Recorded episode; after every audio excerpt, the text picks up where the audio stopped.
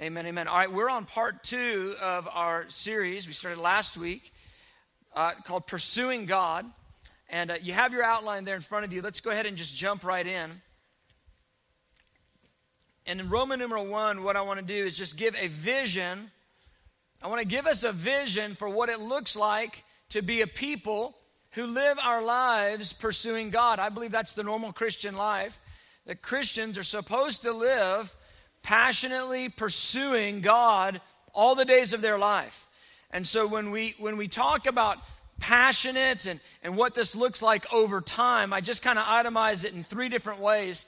Uh, first, I say this that passionate means that we want to love Him fervently. You know, according to the, the first commandment, we want to love Him with all of our heart, mind, soul, and strength. We want to passionately pursue God.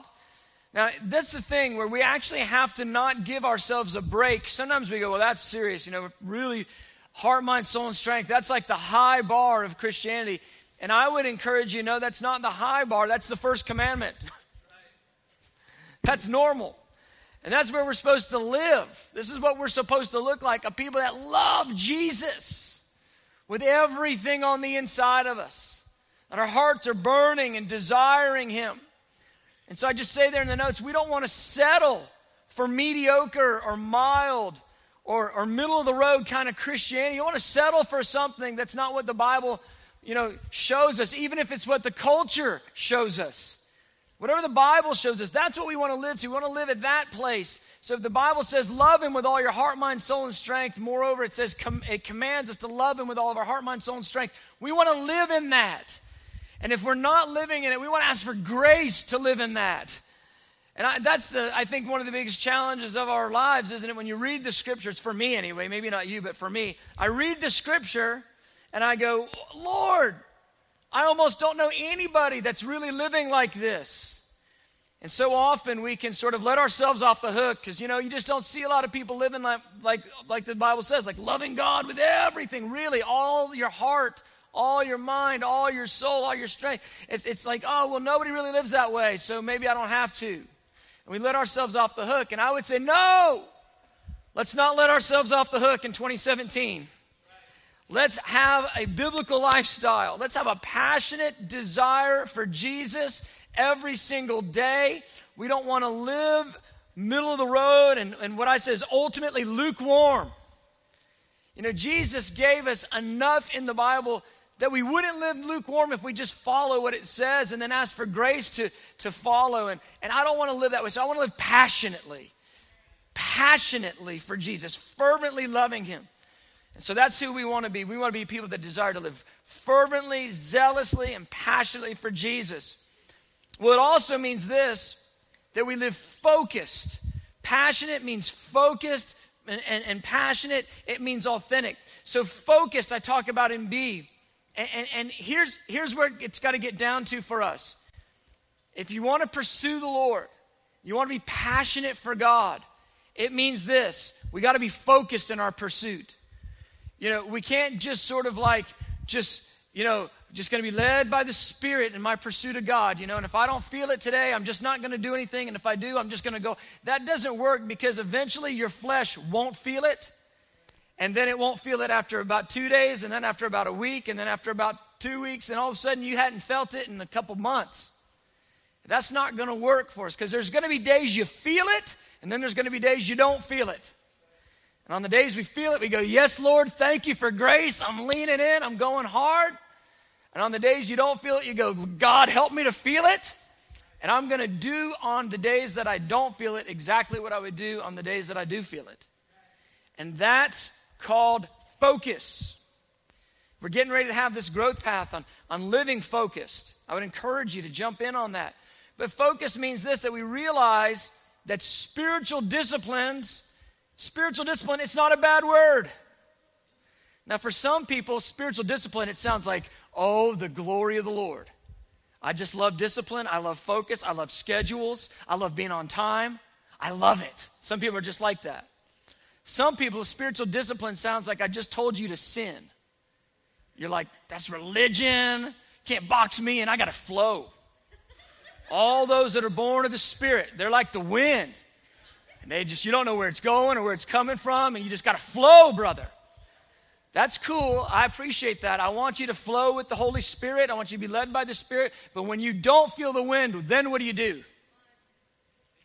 You need discipline. Glory. So, spiritual discipline is not a bad word, it's a good word. And I'm not a person that's normally like my natural bent isn't for schedules and it isn't for disciplines. You know, my, my I'm more the flowy guy. I, I, I like that. You know, born again, like the wind. I love all that. But that wasn't that that verse in John three isn't uh, to be an excuse for you to live sloppy. It's not an excuse for you to be late all the time. Well, I'm just like the wind. You just never know when I'm going to show up. No. It's, it's not an excuse to live undisciplined. We, what we want to do is we want to take that, that aspect of us that we're born again, and we are, we're led by the Spirit. You never know when the Holy Spirit's going to blow on your soul and lead you to preach the gospel to somebody or lay hands on somebody or give somebody a prophetic word. You never know. But that the point isn't that you would just live undisciplined and all over the map. We got to be able to do something when the wind stops, when we don't feel the wind, and that's called spiritual disciplines. And so those help us. And, and here's what we have to realize is that spiritual disciplines, they're a means to help us to get what we really want. Because what we really want is what I said in A a passionate, fiery, fervent, zealous heart after God. Is that right? Am I in the right room? That's what we want. So we need focus to be able to get us what we want. And what we want is that burning heart. And so discipline enables us to get what we want. And, and so here's what it is if our heart's desire is to be fiery in love with Jesus and to know Him deeply, the way that we get there, it's not by running around and to every conference and hoping we get zapped in some ministry line. It's by having spiritual disciplines. Having a focused approach to fasting and prayer and studying the scriptures, sharing our faith, fellowshipping with other believers. We have to plan these things. And when we plan them, here's what I've come to find out the more I plan my spiritual life, the more I actually do my spiritual life. I know that's like not rocket science, but it's it's true. If I plan it, I'll do it. If I don't plan it, I won't do it. And I'm, I'm standing on, uh, you know, 12, 13, 14 years or something of doing night and day prayer as my vocation. And I can tell you for sure, my schedule to pray and to fast and to read the Bible, that schedule has enabled me to pray and fast and read the Bible 80%, 90% more, 100% more than I would have if I would have just been flowing with the wind.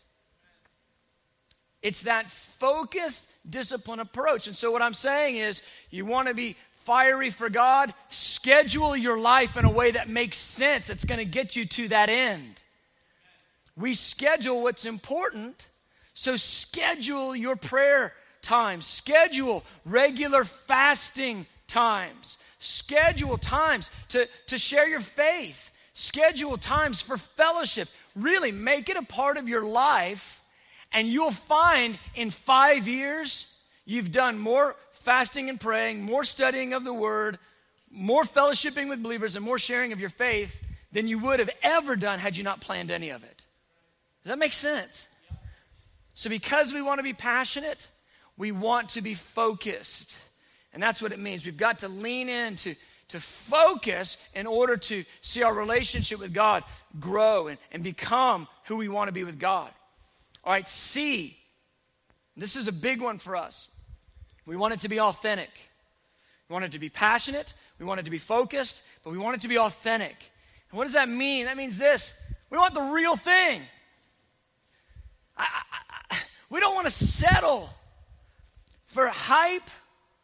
We don't want to settle for, for you know, you know, just, just emotion, just people drumming things up in the flesh. We want the real thing. We want the real encounter with the Holy Spirit. Whatever the Bible says we can have, we want all of it, but we won't fake any of it.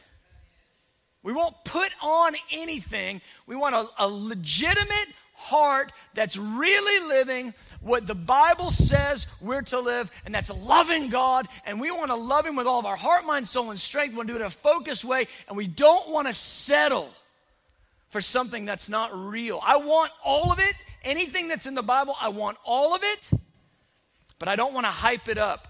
And one of the big challenges in the church is we love to call every spark a bonfire. Every time there's a little bit of spark, whoa, it's revival. Well, two people got healed, and that's awesome. But two healings doesn't equal revival. Let's get a real vision. Revival is when an entire region gets impacted by the glory of God. Revival in Gwinnett County might look like 500,000 people getting born again. That might be revival. Once you hit those 100,000, couple hundred thousand in a little county, that might be revival. Until then, we're just sort of, we just got a little spark going, got some, something's going, but, but we don't want to overhype stuff. I, I, I'm so and I think the church is so burnt out on hype that we just get cynical when God actually does begin to do stuff. God's really moving. And then we have to go, no, it's real. It's really real. I mean, it's real. It's the most glorious anointing of manifestation of presence of ever, just to get people to believe that it's authentic. No, it's real, really. It's really real this time. No, we, we look, we don't have to just use all these superlatives with stuff. If God's moving, we must say amen. He's moving, yes, and amen. And we want the real thing. We don't have to strip the flesh or emotions in place of a real spiritual encounter. I say there, we don't want to throw the baby out with the bathwater like so many people do. They'll, they'll throw out any kind of move of the Spirit and they'll just count it all as not real. No, no, no. We want the baby. We want the real thing. But that's the point. We want the real thing. Amen. That's just giving a little bit of a vision for what we're after. Passionate pursuing of God, living this way. Passionate, focus, authentic lives going after God. All right. Roman numeral 2. I'm uh, if you wonder what I'm doing, I'm provoking you. I'm trying to provoke you. I want you out of business as usual Christianity. I don't want you blending in and looking just like everything else that calls itself Christian. I want you looking like the Bible. And, and, and that's different. I want to live like the Bible. That's different. And there's, there's many believers that are out there living that way. They're really going for it. Uh, we're by no means like the only group. I mean, there's thousands and thousands of hungry, passionate believers seeking God. But we want to we want to just give ourselves wholeheartedly to, to what the Bible says we can have. So I, I wanted to get uh, David in front of us. I wanted to get some of the Psalms of David in front of us. Last week we looked at Psalm 27. This week I want to look at Psalm 63. I think next week I might look at uh, Psalm 42. Psalm 63 and Psalm 42 and a couple other Psalms are Psalms that David wrote when he was at an extremely low point in his life. He was, he was in desperate need of God, and it comes out in his, in his writing. And in fact, what's going on in Psalm 63 and in Psalm 42 and a couple others, where you see this David, where you see David just crying for God, what's going on there is his son Absalom has led a rebellion against him and seized the, the, uh, the, the king palace, the kingly palace, and David has been driven out of Jerusalem. So he's he's beyond the Jordan and he's he's you know on the run from his own son who is who's taken taken the kingdom from him. There's much more to that story, but that's the context. So when you read Psalm 42 and you read Psalm 63, that's what's going on. So we see it, it says the Psalm of David, verse 1 when he was in the wilderness of Judah. Isn't it? Isn't it just the way it goes? That you once you hit that hard place, that kind of that hit the rock bottom, that's when like when, when all the props that have been holding you up are kicked out. That's when you have this authentic, real cry for God. I, you know, I've, I've marveled at myself just over years. I just watch myself. And when things are going good, I sort of relax. When things are hard, I'm like, oh, I really need God. Look, everything's blowing. I need you. And, and, it's just funny how we wait until things are really just a mess to really seek God with everything. I pray that we wouldn't actually live that way. That we wouldn't wait till there's pain and pressure and problems. I don't want to be that guy. That when everything's going good, I'm like, Lord, I love you. It's all good. Praise God. And just sort of casual. And then when things are bad, I'm like, Dear God, I need you. I, I would rather have just that heart of hunger all the time. And then God doesn't have to make me seek Him by giving me difficult circumstances. You wonder how come sometimes it goes up and down and up and down in your life. I tell you, so often the people of God are being starved out by the Lord so that they will begin to seek God. I know I'm preaching really good right now. I, I, just want to make sure you guys get that. I, this is good. This is good stuff. That's what happens to us so often.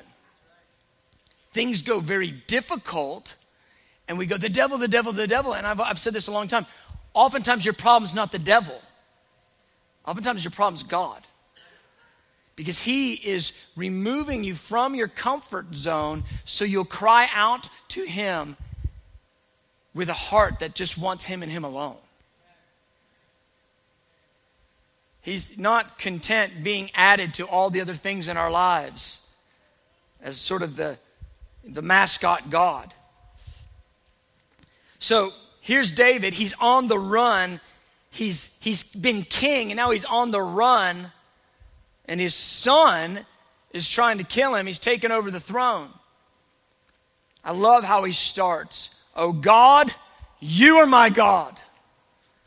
If you read in the Hebrew, there's two different words he uses there for God, but the point of that phrase is this He is definitively saying where his help comes from, and he is, he is, um, he's referencing the power of God to deliver him. In other words, God, you're my God. You're the one that's in control of my life. You're the one that can set me free. You're the one that can deliver me. I'm not looking to any other God. God, you're the one. You're my God. You're the one that's in control of my life. He goes, Early will I seek you. And that means what it says. I will prioritize preach, uh, uh, praying and seeking you above everything else. I'll prioritize your presence over everything else. And that's how it is in times of pursuit. You get to that place where you say, I don't want anything more than I want the presence of God. I want your presence more than anything. Early, I will prioritize it. I will seek you first. Another translation says, earnestly. It means the same thing. It's I'm prioritizing you to seek you first. I'm after you with my whole heart, earnestly. I will seek you. And now David is about to unlock these next two phrases. He's about to unlock the mystery of our makeup. What's really ticking in your heart? This is, you, you can't understate how important these next two phrases are. It's the status of all humankind, and it's the status of you. It's where you live, and it's where I live, and it's where every person lives. He says, My soul thirsts for you, my flesh longs for you. He's unlocking the mystery of the human makeup, of human, of how we're constructed. So here it is. Human beings are people of, of great appetite, great desire, with much craving. We're, we're people who have much longing. It's, it's inbred into our nature. And not just in our soul, but actually in our physical nature, our physiology. He said, My soul has this experience of desire.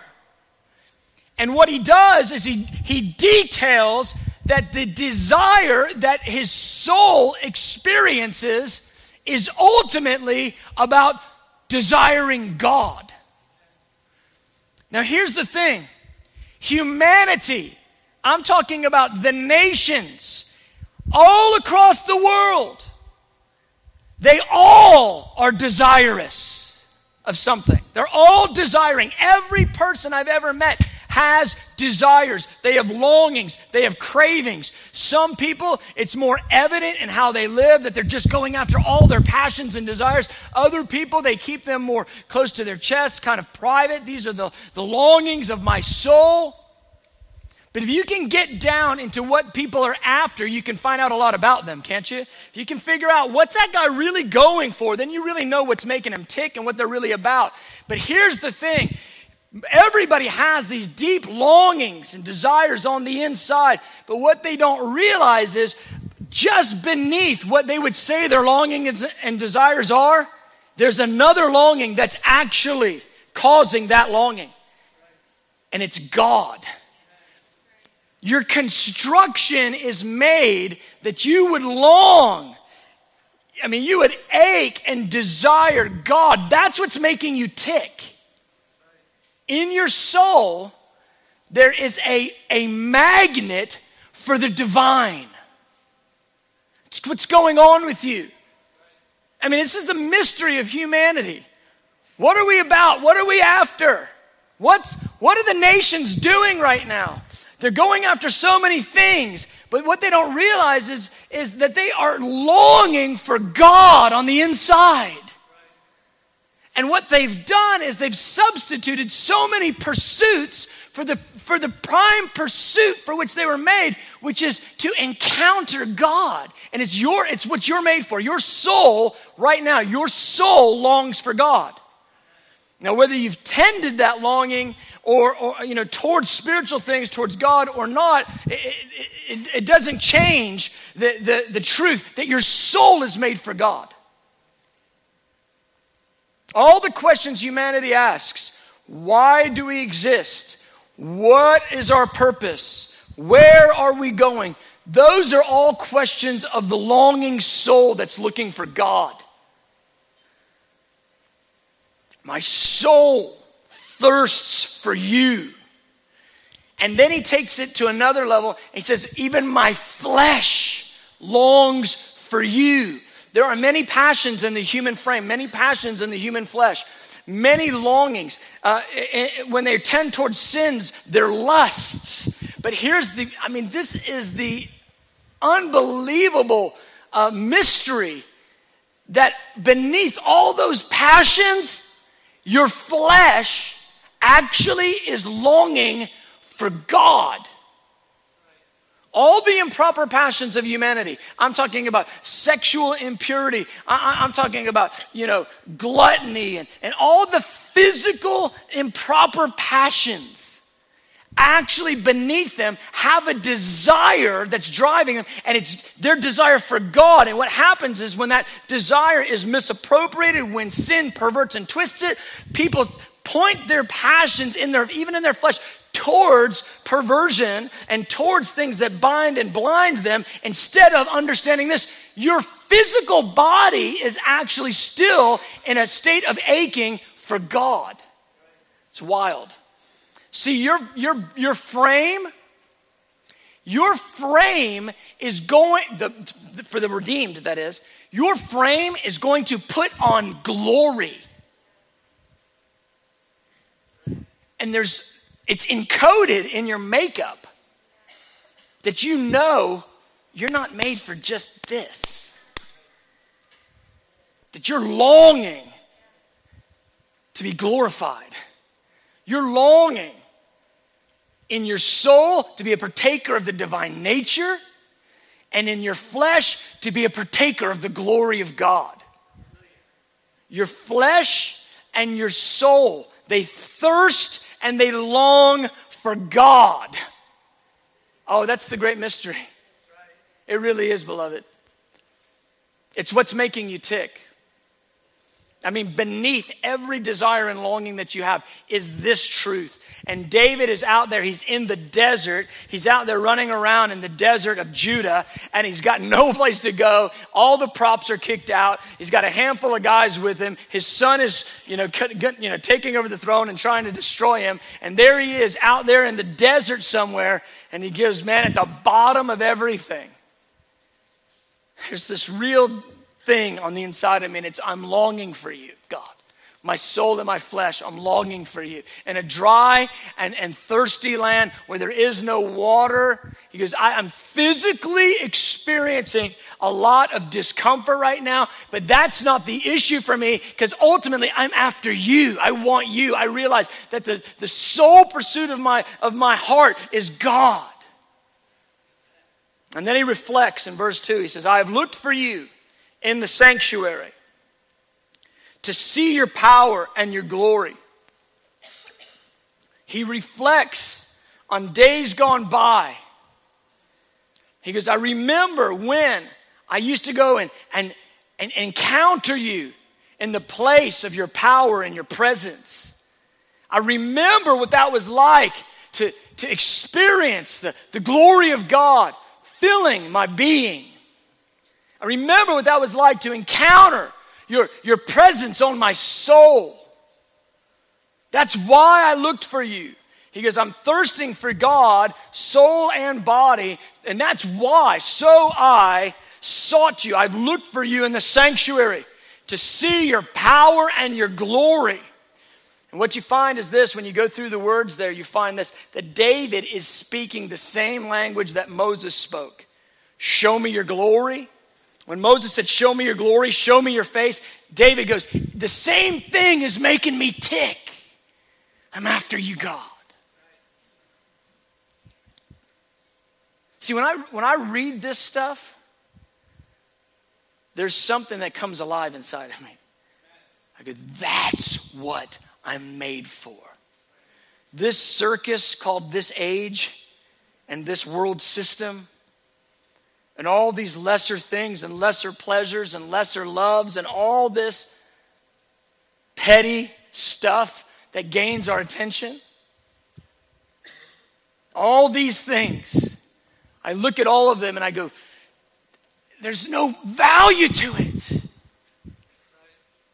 You and you alone are what I want.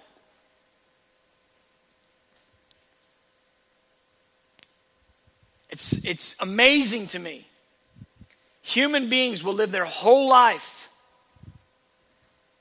after a false, after in, in a false pursuit, after a false satisfaction. They'll live their whole life going after something that will inevitably not satisfy them. I need more money. Really? Well, how much is enough? More. More is enough. I need more position, more platform, more authority. Well, how much is enough?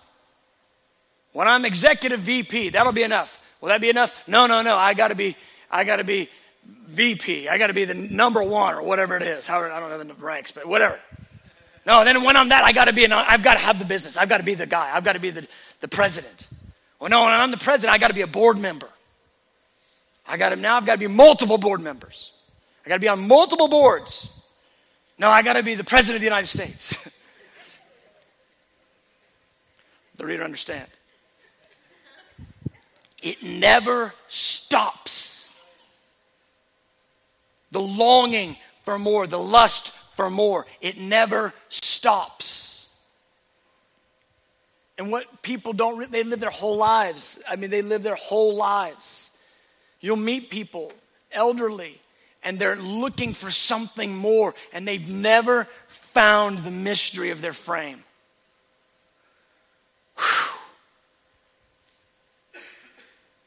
They, they've never come to grips with what they're actually made for. That's what David, he said, I, I've, I've looked for you because I know what I'm made for. I'm made for God. I'm made for your power and your beauty. I'm made for your glory. I'm made for, for the, the being of you, the, all of who you are, to flood me and fill me, possess me. I'm made for God. And then verse 3, to me, verse 3 is it's where everything comes to a head. He unlocks the mystery of our frame and and that verse 1 and he says this has been my response. And but verse 3 he gives the reason. Because I've sought you. Because this your loving kindness is better than life. That's the phrase beloved. Your loving kindness is better than life your loving kindness is better than life. Now, loving kindness, it's not a, we don't use that phrase in our just modern, we don't just go up to me, you're so loving kind. We, we don't really say that. So it's a Hebrew word, C H E S E D, chesed. Chesed. It means loyal love and devotion with mercy and gentleness. God, your loyal love, your devotion toward me, your gentleness and your mercy, your loving kindness, it's better than life. See, that's an easy phrase. It rolls off the tongue. Your loving kindness is better than life. It's, it, it fills many of our songs. We sing that phrase. Your loving kindness is better than life. Your love is better than life. Here's the thing, though. Do you actually believe in an experiential way that is accorded with the activity of your life that God's loving kindness is better than anything you can get in this life? Do you believe that? I was staring at that phrase, asking my own self that question. Do I believe that your loving kindness is better than life? And I was thinking about all the things the world offers. Is your loving kindness better than everything this world offers? And I started dialing into this word life and what I realize is this of course, I know the answer. His answer is yes. Of course, his loving kindness is better than anything this world offers, but that's not even what he's asking. What he's actually saying is, Your loving kindness is better than breathing. It's better than even my heart beating. It's what Paul touched. To live is Christ, but to die is gain.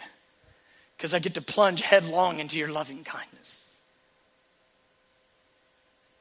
Do you think of God's love, His devotion, His gentleness, and His mercy towards you, His, His passion toward you? Do you think of it as better than even being alive? See, humanity they will fight and struggle, scratch, kick, and scream for life.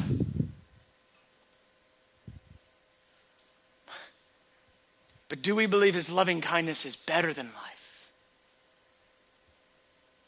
Oh, that's the phrase that was just, I don't know, it was just penetrating me. It was just nailing me. I just, oh, it was just going right through my heart. I was going, God, your loving kindness is better than life. I was just saying it back to him this week. Your loving kindness is better than life. It is better than life. Halfway trying to get myself to believe it and halfway believing it. Just being honest. And he says, Because your loving kindness is better than life, my lips praise you. He goes, This is what motivates the way that I carry myself with you. It's why I worship you. Because your loving kindness is better than life. It's better than breathing air. It's better than my heart uh, beating. Verse 4 Thus I will bless you while I live. I will lift up my hands in your name because your loving kindness is better than life. See, beloved, when that begins to crystallize, that idea that God's loving kindness is better than life, when it begins to crystallize, it causes you to pursue. Thus, I will praise you. Thus, my lips will bless your name. But if you don't believe God's love, God's chesed, God's loving kindness is better than life, you will prioritize it down the list somewhere in the pursuits of your soul and of your flesh, and you will pursue other things first. But we've got to come to grips with this truth that God's loving kindness is better than anything. It's better than anything. Now, undoubtedly, this is where Solomon gets the phrase that I think he bases the whole book of, Song of Solomon on. And, and he starts the book of Song of Solomon in verse 2 and he says, Your love is better than wine. Wine being all the things that the, that the world can offer. Solomon, David's son, I'm convinced he got, he got the, the impetus for Song of Solomon from this very idea that God's loving kindness is better than anything this world offers, it's better than life itself. And that's what he begins to explore in the whole book of Song of Solomon. Little plug for the tax, uh, class that's coming up. Your loving kindness is better than life. So I'll praise you. I'll bless you. I'll lift up my hands in your name. Verse 5. He goes, My soul, it will be satisfied as with marrow and fatness. Now, that for us doesn't sound awesome. It sounds not awesome. no one is using this phrase. I just want to be satisfied, like with marrow and fatness. Like, I really want that marrow feeling. What's that saying? That's that phrase. It's, it's a term they would use. It, it, it translates into English marrow and fatness or fatty meats, choice meats.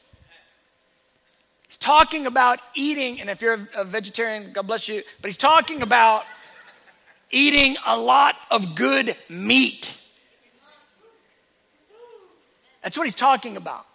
He goes, My soul is going to be satisfied like when I sit down and eat a steak. Amen. That's what he's saying. With marrow and fat, he goes, it's going to be satisfied like when I eat the choice meats. I remember my wife and I went to a buddy's 40th birthday in Texas. You know, in Texas, they make everything bigger. Everything's bigger. And, and everybody got these giant filet mignon steaks. That's what we all ate. And it was the size of a softball. I was just like, the Lord is moving in power. I, the only way to describe the size of this filet mignon is that the Lord blessed the cow from which it came. Glory to God. And you don't leave any of that on your plate. You just don't. And we were in Dallas, and I live in Atlanta, so you're not taking any of it home. You're eating it. All of it. Glory. I was satisfied. And some. That's what he's saying. Here's the point he goes, Right now, I'm in a dry and thirsty land where there is no water. I know what I'm made for. I'm made to encounter God. I'm going to seek God because His loving kindness is better than my life. I'm going to praise Him. I'm going to bless Him. I'm going to love Him. I'm going to pursue Him. And ultimately, what's going to happen is I'm going to be satisfied. See, so often, believers that get a hold of this, I'll speak for myself. So often, when I've gotten a hold of this, I've looked at the first part. God, you're my God. Early will I seek you. Yes, my soul thirsts for you. My flesh longs for you in a dry and weary land where there is no water. God. And I stay there. Yeah, there's no water, God. Where are you, God? There's no water. But David didn't stay there. There's something about allowing that longing to produce pursuit, pursuit for God, with the understanding, the expectation, with the hope and the knowledge that your soul will ultimately be satisfied. If I go this route, I'm ultimately going to be satisfied. I'll be satisfied with marrow and fatness. My mouth shall praise you with joyful lips. When I remember you on my bed, I meditate in the night watches. One of the things, I'll just give this to you, is a little, just a thing to do. One of the things I love to do, just before, you know, after I say goodnight to my wife, in that moment before I nod off, I just love to just tell the Lord I love you. I just love to doze off in that place of devotion. And I find this that a lot of times I'll doze off in that place of devotion, and guess what I wake up in? That place of devotion. And what's interesting to me is oftentimes there'll be a song on my heart when I wake up, like a worship song. And I, and I try to engage with that song as I start my day. Now, it's not 100%, but it's a lot. And it, it is really just that, you know, that moment where you're just, you're just getting ready to doze, you know, and you maybe you start reviewing your day, or I don't know, you, you know. It's just that moment. I just love you, Lord. I meditate on you in the night watches. I just love you, Lord. I love you. Thank you. And you just doze off with Jesus on your heart. And what tends to happen is then you'll just wake up with Jesus on your heart. That's not rocket science, guys. That's not wild out there, wild. Whoa, that's so intense. No, that's so easy. Anybody can do that. That's what believers are supposed to live like. Do you wake up in the morning with Jesus on your heart? Do you go to bed at night with Jesus on your heart? Do you love Him with all your heart, mind, soul, and strength? This is Christianity. It's so easy for us to do this, really, just to give our heart to Him instead of other pursuits. He goes up. Uh, because you've been my help, therefore, in the shadow of your wings, I'll rejoice. What's he saying? He goes, In the past, you've been my help. Therefore, right now, since everything is going crazy and I'm on the run from my own son out in the desert, I'll rejoice under the shadow of your wings. There's something about being able to rejoice in the testing and trust in the Lord's leadership and protection over you. Oh God, you are my God. Verse 8 My soul follows close behind you. Hard after you is the King James Version. Clings to you is the New American Standard and New International. My soul clings to God.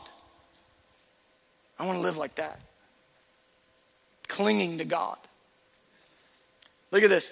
Goes, My soul follows close behind you. Your right hand, that's your power. Your right hand upholds me. Verse 9. But those who seek my life to destroy it, they go into the lower parts of the earth. That's a, it's a comparison. It's a comparison. Verse 8 and verse 9. He goes, I seek you, you lift me up. They seek me, you bring them down. See how that works? When you're seeking God, He upholds you, and those that are trying to do you harm, He will bring them down. That's verse 8 and 9. And then He gives some more details about how bad they'll be brought down. Amen. Look at Roman numeral 3. That's where I want to land.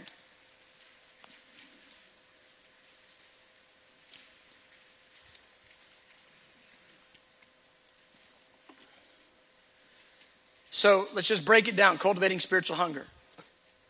You've heard this before, you've thought of this before. Let's just break it down though. So, physically speaking, in order to be hungry, you have to go without eating for a while. I know I'm deep. there it is. Try to hang on. When your stomach is empty, it begins to send a signal to your brain that you're in need, sustenance. And that's the interesting thing about hunger is if you eat healthily, you'll actually crave healthy things. If you eat unhealthily, you will crave unhealthy things. How many ever noticed that?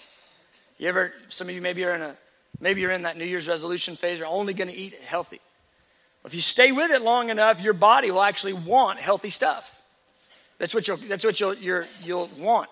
But if you know, if you, if you, if you go back and, and you're eating, you know, Twinkies every other day, guess what you're going to want? Glory to God. He might have made those too. So all the health people are like, what? but your body craves whatever you actually give it. See, spiritually speaking, to cultivate hunger, first you have to have a recognition that you're in need, that you don't, every, don't have everything you could have. This, beloved, is one of the most difficult things for believers to get. Most believers are, I'm saved, I love God, I'm good. And, and I would just say this if, we're, if the church is so good, why are we not taking over? Why isn't there an explosion of power? I don't mean taking over governments, and know, I'm just saying, why isn't there a gospel proclamation and, and pros, a prospering of the gospel and the word of the Lord running swiftly in every sphere and facet of society? If the church is so good. See, I would propose that the church, there's many that love Jesus, but too often we think we are fine. We think we're okay when we don't realize that we've actually learned to live in mediocre and just getting along, just getting by kind of Christianity. It's, it's easy for me to say that because I get the opportunity to travel to other nations and I see believers that have so much less, naturally speaking, and they're so in danger, naturally speaking, and many of them in danger of being arrested or, or you know, uh, tortured. But you look at their spiritual lives and they're vibrant, hungry, passionate seekers of God, not complaining. And then you come, you come back to America and you go, we kind of got everything we need, and there's a bit of a lethargy. There's a, slow, a, sluggardly, a, sluggishness about us. And you, you see it, you feel the difference. So, if you realize that you have need, that's like the first step. That I, I, I need God. Uh, and I say this indeed just as a bit of an aside, but a season of declension is what preempts and presupposes our need for revival. In other words, you have to recognize that you're in decline, that you're in need for you to even think we need revival. It's not the decline that causes the revival, but it's the recognition of need that, that begins to get the wheels turning. Personal revival, corporate revival. I just mentioned it in one under D when you realize that there's more available or that in times past you were richer in your relationship with God than what you're experiencing now, it begets hunger in your soul. But you have to realize it. You have to realize it. You have to realize there's more. There's more. You have to realize that there was a season before. You have to remember that. When you were just experiencing something in God that was so rich, so real, so tender. And that's still available. That wasn't just that one time God touched you, that's still available. That recognition that you're made for more than what you're currently experiencing, that's critical to spiritual hunger. You have to ask yourself, I want you to ask yourself, am I where I want to be or where I used to be with God? Am I? Ask yourself. Don't make it for the person next to you. Just, just in your own soul, ask yourself, am I where I want to be? And I just mentioned this in two under D. An important principle of human desire is this you won't go without what you truly desire. People go after what they want. They don't live without what they want, they go for it. You want a hamburger, you go get it. That's what people do. They go after what they want. If you want it, you'll go after it. E, once you rec- recognize need, The challenge is feeding on the right things spiritually in order to cultivate hunger. Recognition of need isn't enough. Many people, they realize that they're in need, but what their need does is it creates cynicism or criticism in their soul. One of the most pitiful ways to live is always knowing something needs to improve, but never having the heart or the wherewithal or the answer to know how to improve. Being a specialist in what's wrong. Folks that are specialists in what's wrong, they live very sour. I don't want to just know what's wrong. I want to know what the answer is. And then the harder part is once you know the answer, actually doing the answer, committing to the answer. Right? Bunch of people, it's the beginning of the year, undoubtedly. Some of y'all are on diets. God bless you. You know what the answer is less fried food, more vegetables and healthy food, more exercise, less couch potatoing. Right? You all know it. Everybody knows the, the mystery of losing weight. Don't eat bad stuff, eat good stuff. Work out instead of sitting there. I've just saved you all the money you want to spend on all those things. There's the mystery. You know that there's a need. you know even the answer. The hardest thing is to actually do the answer, to do the answer. F, just as with your natural appetite, when you realize your need and then fill your need with the wrong food, you will crave that food. You get really, really, really hungry, you find out what your cravings are.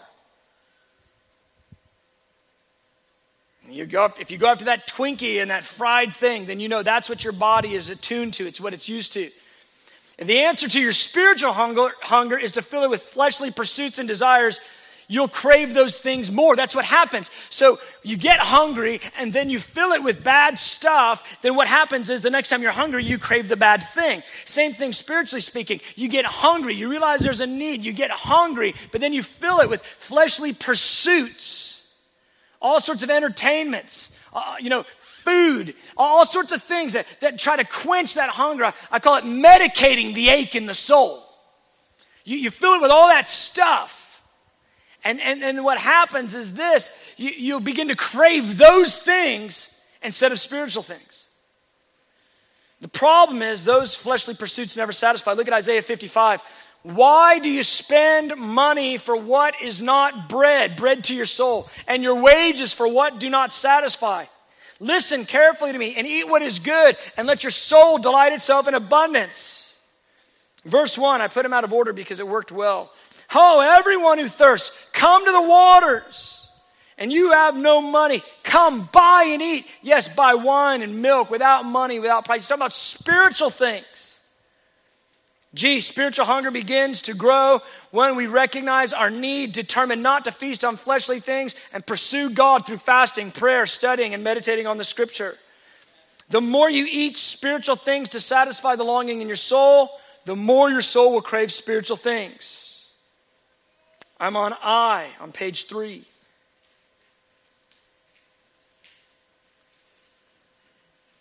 The challenge is determining over the long haul to limit fleshly pursuits to satisfy your spiritual longings. The more you feed spiritual hunger with spiritual things, the hungrier you will get for spiritual things. That's so true, beloved. The more you feed spiritual hunger with spiritual things, the hungrier you get for spiritual things. Oh, man. I, have I've, I've seen this with my own life where I, will be just so hungry for God and I'll just throw myself into the Word. And then this hunger and this longing for God, it, it intensifies. It, it just gets so amplified on the inside. And the trick is this that when you're just aching and longing for God, that you don't reach for the fleshly thing to satisfy you. When you get that good, longing and aching for the Lord on the inside, oh, stay with it. Stay with it. Allow it to be what, what motivates the way that you prioritize life. That's where this idea of your loving kindness is better than life, that's when it begins to really settle on us. And then I just say it there that the more you feed spiritual hunger with fleshly things, the less you will be hungry for spiritual things. That's so true. I'm getting ready to land. Fasting. Fasting is a powerful way to cultivate spiritual hunger. I'll tell you what's wild about fasting is you don't realize how addicted you are to certain things, to inputs and screens and social media and movies and food and sugar. Glory to God. Until you cut them off. You cut some of that off, and you're like, ah, I'm dying. I'm going to die. I haven't had any sugar in seven full hours. I am dying. You don't actually realize how dependent you are on certain things till you cut it off. It's amazing because we live in a, a, society where we can prop ourselves up on so many different things. We don't realize how we've propped ourselves up. We don't realize, you know, the way that we've, we've sort of medicated our souls and insulated ourselves from true spiritual hunger with all sorts of fleshly desires. Some things that they're not even necessarily sin, they're just they're just fleshly. They're not feeding our spirit. In fasting, we humble ourselves and, we put ourselves in a place of voluntary weakness so that we can experience God's power in our lives. Look at 2 Corinthians 12. Paul talking, he says, God said to me, My grace is sufficient for you, for my power is made perfect in weakness. There's, there's a value to embracing your own weakness.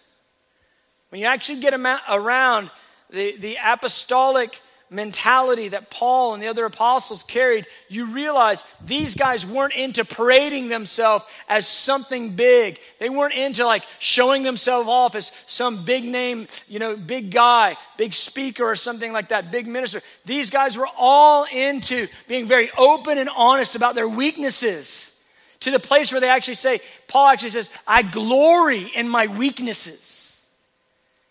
And the reason why is because they understood something that most of us don't understand. He says, I will boast the more gladly about my weaknesses because Christ's power may rest on me in that, so that Christ's power may rest on me. It's in weakness that the power of God rests on you. God isn't interested in empowering strong flesh. He's interested in a jar of clay that sits there and goes, I need God more than I need anything else. And he goes, I can work with that. He says, That is why, for Christ's sake, I delight in my weaknesses, in insults, in hardships. He delights in insults. I just love that one. What'd you say to me? He goes, Oh, I just want you to say it again because I delight in it.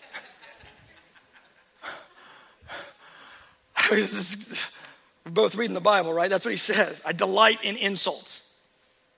I delight in hardships. I delight in persecutions, in difficulties. For when I am weak, then I am strong. This is so, this is Christianity. It's so not our culture, but it's so true.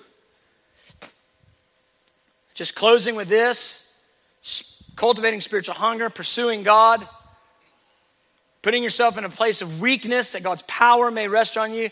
I gave you 10 things you can fast just for fun. I started with five, but I hit seven so fast I stretched it to 10. 10 things you can fast. Food. That's the big one. That's our big addiction. Notice I itemized a few important things sweets. I didn't say sugar, I said sweets, meats, and coffee. Come on. You're like, now he's meddling with me now. Now he's meddling. Sweets, meats, and coffee. I, look, this is, I'm giving you a menu. I'm not saying you have to fast all this all at the same time or whatever, but this is a menu of things you can fast. I encourage people to fast weekly. Every week, take a day, devote it to fasting and prayer. Instead of doing lunch, do an hour of prayer.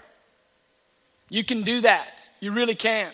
You can be in the workplace and really fast one day a week, and it's not, it's not hard. Your body gets attuned to it. First time you do it, you'll be a little dizzy. People are like, what's wrong with you? You're like, I'm on a diet. but get, you'll get used to it. Do it. Make it a part of your life. See, the goal isn't that we would have a series on pursuing God. The goal is that we would live a life of pursuing God. Put in a, a, day of fasting. If you want to go for it, put in two days of fasting every week. Just live like that. Just go for it. Here's some stuff you can fast food. Biblical fasting always included food, they didn't have all these other things. You know, a social media fast wasn't a thing when Paul was walking around. It wasn't a thing 15 years ago. Food, try this one talking. Try shutting up for about six hours one day. See how that treats you. It's amazing how addicted we are to sharing everything we think, our own opinions, the latest news story, complaining about the weather. Oh, the weather. I love it. It's freezing. It's awesome. Love it. Which brings me to number three don't complain. You can fast that one forever. We have biblical commands not to do it, but some people are addicted to complaining.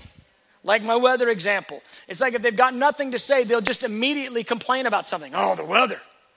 So cold. It's awesome. I love cold for a minute. I was so bummed that it didn't actually just snow a blizzard, weren't you? Didn't you want a blizzard? I mean, just a little bit. Just, we, get, we get snow, what, every other year? Come on. Oh, I'm complaining. I need to fast. Four, some people need to fast worrying. Of course, three and four, we have biblical admonitions not to complain and not to worry. So I'm just sort of digging in with you right now. Make it prayer instead of worry. Whatever you're worried about, turn it into prayer. God, and then express your complaint to Him, express, express your concern to Him. Five, shopping. Some people need to fast. I don't mean going to the grocery store, I mean fast non essential shopping. Because what you'll do is you'll look online for something to just sort of satisfy your soul. You'll just medicate in finding a bargain or a deal or a coupon or something. Take a break. You don't need all that stuff. Well, it's just garage sales. You don't need it. Take a break. Six, fast your hobby. Amazing how we will sanctify our hobby and place it in, in importance over God. It's not sin. I have a couple hobbies. I have fishing and I have football, and there's been seasons with both of them. I've just had to back off of both of them. Can't do this hobby right now. It's taking too much of my energy, my devotion. Seven, movies and TV shows. Eight, social media. I'll tell you what, I've, I've, looked at some recent stuff, and many of you guys have seen this video that went around talking about how people get a fix, a, a dopamine fix off of social media. I'm probably gonna, I'm gonna do something with that content. I was blown away. We don't realize how social media is impacting every aspect of our life all of our interactions, but even more our state of being and our state of well being. Take a break. You really don't need to be on Facebook. You don't. Just take a break. I'm not saying you got to give it up forever, but I'm saying get that thing under control so you don't wake up in the morning, first thing you do is check your social media, or go to bed at night, first thing you do is check your social media. Don't do that. Get off of that. Everybody's like, well, that's just for the young people. No, no, no, no, no. I see you old people. Y'all are on Facebook. I see you. I see y'all. Get off of that. Young people, if I was talking to the young people, I'd be talking about Snapchat. If I'm saying Facebook, I'm talking to old people.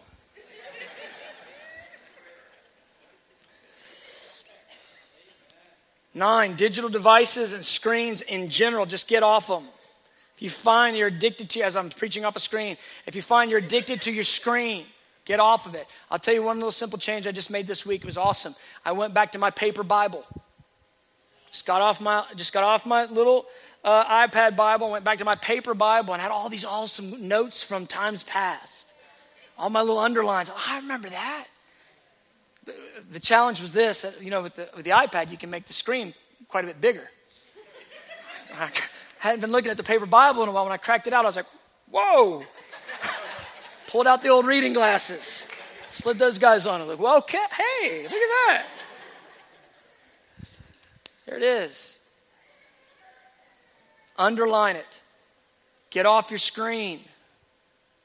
I just, it's just wild to me how we do interaction socially. We're all screened up, screen heads. Be delivered. Finally, 10. I thought this was, I was kind of scrambling, and then I remembered this one makeup and stylish clothes. Except a couple of the ladies right now are like, you better just back up. You better stop. But I put makeup and stylish clothes because I remembered this. One of our male missionaries, he, uh,